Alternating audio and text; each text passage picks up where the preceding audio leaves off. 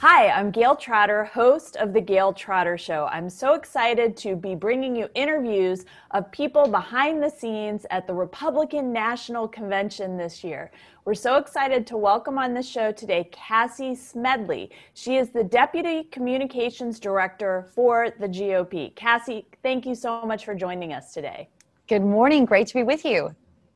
So last night was a I guess, Republican Palooza. You had so much excitement about the people who were presented to the American voters to know what the Republican Party stands for, what Donald Trump stands for. We had a lot of surprising speeches by uh, people that maybe the American people are not uh, familiar with. They're, they're new on the national stage. What was the most surprising thing that you saw that happened last night? Oh, that's such a tough question because there really were so many surprising elements. But one, I think you have to say the naturalization ceremony that was a beautifully patriotic moment. And to think you're a new American, you've been going through this process, some of them for close to a decade, and you have the President of the United States formally welcoming you, and being the first to formally welcome you as a fellow American. I thought that was a really incredible moment. Um, loved the pardon, of course, and just to see um, that how they were the shock on their face. But then I, I always love hearing directly from the American people. That's one thing that I think this convention has done so well. Yes, we're talking about the achievements from this first term and how President Trump has been there and fought for the American people, but who better to tell that that story than the people who have been impacted so positively by the work of the president and Republicans. And so I loved hearing from Abby Johnson. That was an incredibly uh, incredible, harrowing testimonial from her. She used to work for Planned Parenthood. Um, and then, of course, Nicholas Sandmann, the first time any of us had heard his voice at all. And uh, I think he gave remarks that every parent, I'm sure his chief among them, can be proud of. Um, but talked about how the president fought for him. The president did not allow his life to be ruined because of the activist left and cancel culture. And in that moment, of course, when he plopped on the MAGA hat at the end was a is a great fine point on that. And then that was a great yeah. moment. Wasn't and that so I think fun? you could see that there was this uh, contrast between the Democrats' cancel culture and the Republicans promoting a culture of success. And I think that really resonated through a lot of the speeches last night. Oh yes, absolutely. And and to say that they have a fighter in the White House that this isn't just because this is what we believe and value as Republicans. We have a president who believes in values as we do and is fighting for us on the very issues that are most important to us. I love that you know, Joe Biden couldn't be bothered to go to Wisconsin where his convention was quote unquote held. Not only did the President Trump show up to his convention in Charlotte on Monday, but we had Wisconsin workers, uh, with people that we had a manufacturer and we had um, a farmer talking about the real impact of the work that President Trump and Republicans have done on their behalf and what that's meant, not just to their lives and livelihoods, but their communities.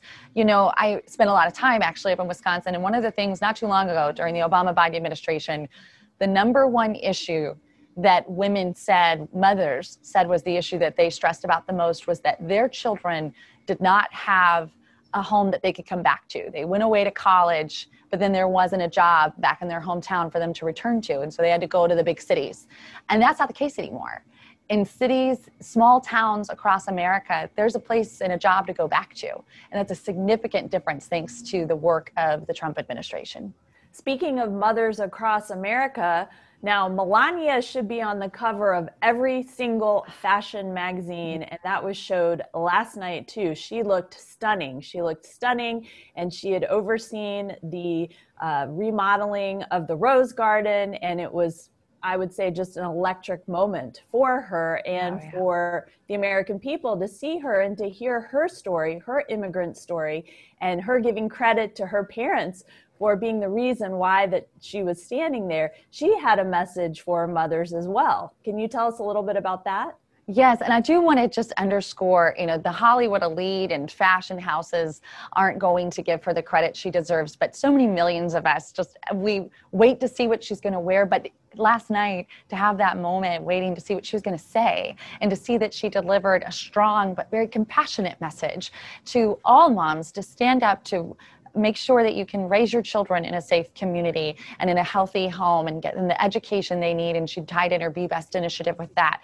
But how she also touched on the pandemic in a very compassionate and poignant way that parents are taking on more than they ever imagined. It's a tough job as it is. And now to add teacher and to and, and caregiver full time.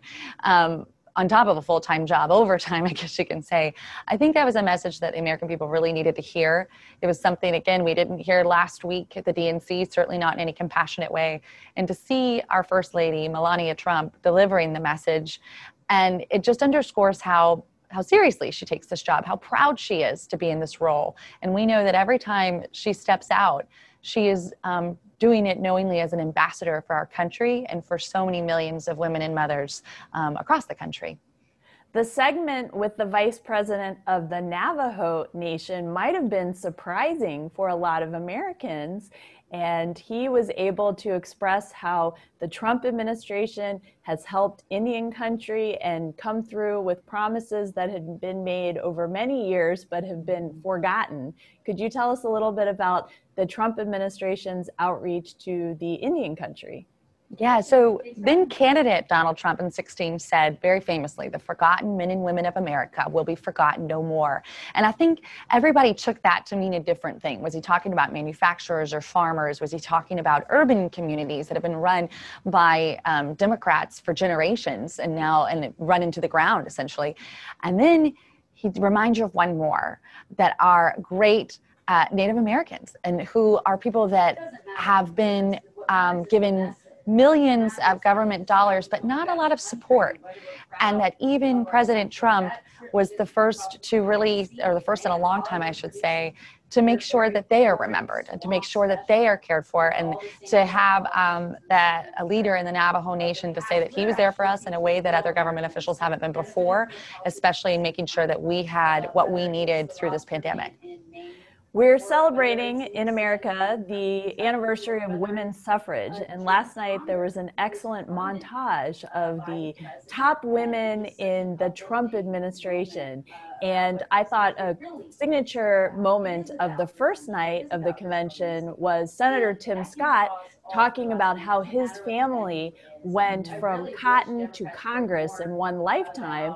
And you could say the same thing about women not being able to vote at the beginning of the 19th century and now they have the ability to or i'm sorry the 20th century and now they have the ability to be at the very top of our federal government including kellyanne conway who was the first woman behind a successful presidential victory. Can you tell us a little bit about what that means to you personally Yes, a great pioneer in her own right. And yes, happy Equality Day, happy 19th Amendment Day. This is officially the day that it was inserted into the Constitution. Um, and of course, those great suffragists, Susan B. Anthony, Elizabeth Cady Stanton, who fought for our right to vote that we cherish and enjoy 100 years later. And I have to give a shout out. There's a video on all of our GOP channels and on the chairwoman's channel that she filmed in Johnstown, New York with Congresswoman Elise Stefanik, who, of course, is one of our great rising stars in our party. And Johnstown is in her district, and that's the hometown of Elizabeth Cady Stanton and one of the, the the founding spots for the suffragist movement. And they went up there to film this film. And one of the pieces that the chairwoman touches, touches on in it is that she says, you know, to think about these women and how hard they fought for our right to have the right to vote. And they didn't live to see it get passed. None of them lived to the moment that it actually was ratified. And that just puts a fine point on the work that we do today, the fight that we're fighting for today, whatever that may be in our own lives and in our government we may not see the realization of it, but it's no less important to go out and do the work towards it. And I think um, that's a wonderful message as we think to what's the next suffragist moment? What's the next suffragist movement? Our chairwoman and Elise Stefanik have been instrumental in ensuring that we have a record number of Republican women on the ballot this cycle. That was a huge initiative that they took on and made sure that in literally in just two years we overhauled um, our process to make sure that we had more um, more women felt comfortable putting their name on a ballot, um, and also to talk about more women feeling that they can achieve their American dream, whether that's with this administration fighting for and achieving a uh, paid parental leave um, getting that signed into law for federal workers. That's the first step, and we hope that will be carried through um, with more options and flexibility for the private sector as well. That's a huge achievement. It had uh, a long made promise by so many politicians that this president and the Republican Party ushered through. Um, so it is a, a, an exciting day, and I'm so glad that we get to have our convention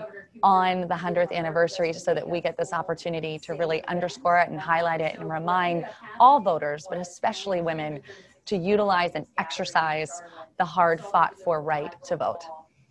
Well, we'll find that video that you mentioned yeah. and be sure to link to it below. I haven't seen it yet, and I'm very excited to see it. So we'll be sure to link to it down below. I'll share uh, it with you. Yeah. On that as- aspect, women have really benefited from the Trump administration. So, not just at the levels of government and in the direction of the policy of our country, but also economically, which means they're better able to support their families, to give their kids the opportunities that they wouldn't necessarily otherwise have, in just that spirit of optimism. Can you tell us a little bit how women have fared economically under the Trump administration? Certainly. Well, prior to the coronavirus artificially halting our economy, we saw historic record low unemployment for every sector of work in our country. That absolutely included women. And that means that we saw more women saying, This is my chance. This, the circumstances are right for me to take a chance on starting my business or going into the workforce or back into the workforce. Maybe they had taken some time to step back, to step into family life, and now they're um, getting back in. And we know that women are often the managers of their household, the managers of the budgets, the decision makers for your health care. And that while the left would have you believe that we only care about one single issue, we know that we care about all the issues because of how they are intrinsically tied into how we live our lives. And Donald Trump gets that. And you've seen that in how he has, not only just in the policies that have positively impacted women, but just how he speaks with and engages all voters, especially including women, when he goes out and meets with um, workers and voters, that he wants to know their thoughts on every issue and how he can work on policies to better every aspect of our lives. I think Tiffany Trump and Eric Trump made great speeches last night, particularly Tiffany. She's got a newly signed law school diploma, and it really touched me how she spoke about how her law school graduation was remote this year, and she really is kind of in uh, coordination with students around the country, not just graduate school, but colleges. And I think that's been an important part of the Trump administration trying to get kids back in school, understanding that it's not just one health issue with the coronavirus it is beyond that and there's seems like there's a real effort by the trump administration to make sure that schools open and they open safely Absolutely. And I do think that was a really relatable moment from Tiffany Trump. She says, I know how you feel. I've been there myself um, for so many students at, at all levels. But yes, you know, the Democrats say, listen to the science. And absolutely listen to the science in terms of physicians and talking about safe protocols, wearing masks, keeping socially distanced, washing your hands, making sure we have good access to testing, which the administration has ensured all of those things are available.